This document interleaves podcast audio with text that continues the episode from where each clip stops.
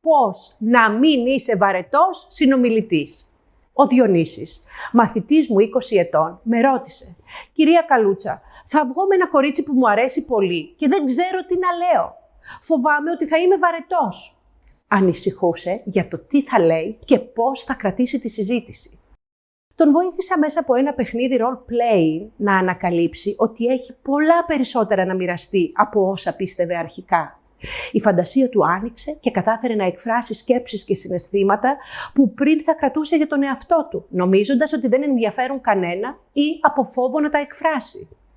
Ο Διονύσης συνεχίζει να βγαίνει με εκείνο το κορίτσι. Τώρα λοιπόν μοιράζομαι μαζί σου τις συμβουλές που του έδωσα και που τις έκανε βίωμα μέσα από την άσκηση. Πώς να μην είσαι βαρετός συνομιλητής. Πρώτον, μίλα με ενσυναίσθηση. Ακούγεται στον τόνο της φωνής σου. Οι άνθρωποι το νιώθουν όταν ενδιαφέρεσαι πραγματικά. Μπορεί η φωνή σου να έχει ζεστασιά, να φανερώνει κατανόηση και φροντίδα, να έχει χρωματισμούς. Είσαι εκεί με όλο σου το είναι. Μπορείς να ακούς χωρίς να κρίνεις. Να θαυμάζεις πραγματικά όταν κάτι είναι άξιο θαυμασμού. Να εκφράζεις ωραία συναισθήματα αντί να τα κρατάς μόνο για τον εαυτό σου. Χαρά, έκπληξη, ευγνωμοσύνη, κέφι, χιούμορ, προσμονή. Μήπως συμφωνείς με τον συνομιλητή σου μονότονα και μονολεκτικά, χωρίς ενέργεια; Ναι, έτσι είναι. Α, μάλιστα. Άλλαξε το. Επειδή με τέτοιες απαντήσεις έχασες το επόμενο ραντεβού. Είσαι ο τελευταίος στη λίστα για τα πάρτι. Δεύτερον, με τις ερωτήσεις σου κάνει το συνομιλητή να νιώθει σημαντικός.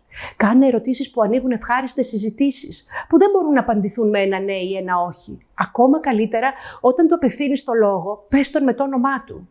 Νιώθει ότι τον τιμάς, όπως «Παναγιώτη, τι ενδιαφέρον σου συνέβη την προηγούμενη εβδομάδα; Ασχολείσαι με κάτι καινούριο αυτό τον καιρό; Ποιο είναι το αγαπημένο σου νησί; Ποια είναι τα ενδιαφέροντά σου; Τρίτον, να αποφεύγεις να ρωτάς γιατί. Για να μην γίνεσαι αδιάκριτος κάποιες φορές χωρίς να το θέλεις.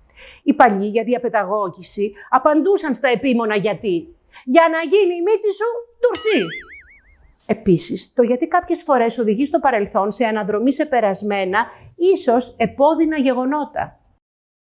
Προτίμησε να ρωτάς πώς, επειδή το πώς κινητοποιεί, γεννά ιδέες, οθεί σε δράση, οδηγεί στο μέλλον.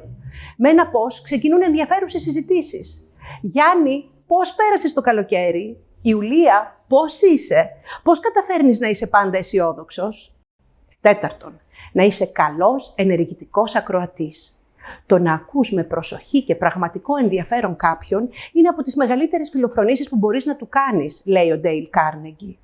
Γνωρίζεις ότι η ενεργητική ακρόαση είναι θεμέλιο των σχέσεων, συνδέει τις καρδιές των ανθρώπων, φανερώνει σεβασμό και βαθαίνει τον έρωτα. Όταν κάποιος σου διηγείται κάτι δικό του, μπορείς απλά να δείχνεις το ενδιαφέρον σου λέγοντας «Ω, ενδιαφέρον, εκπληκτικό».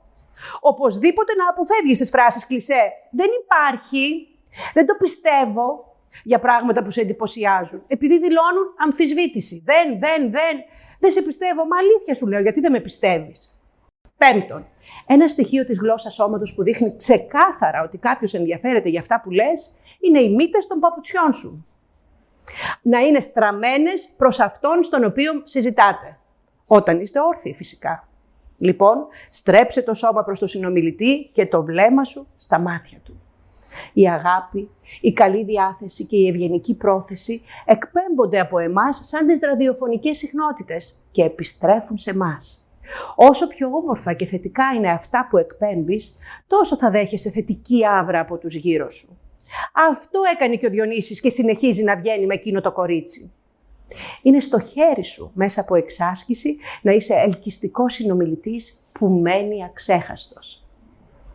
Μπορείς να εγγραφείς στο κανάλι μου, να με ακολουθήσεις στα social media και να επισκεφτείς την ιστοσελίδα μου ninakalutsa.com για να ενημερωθείς για τη δράση και τα σεμινάρια μου.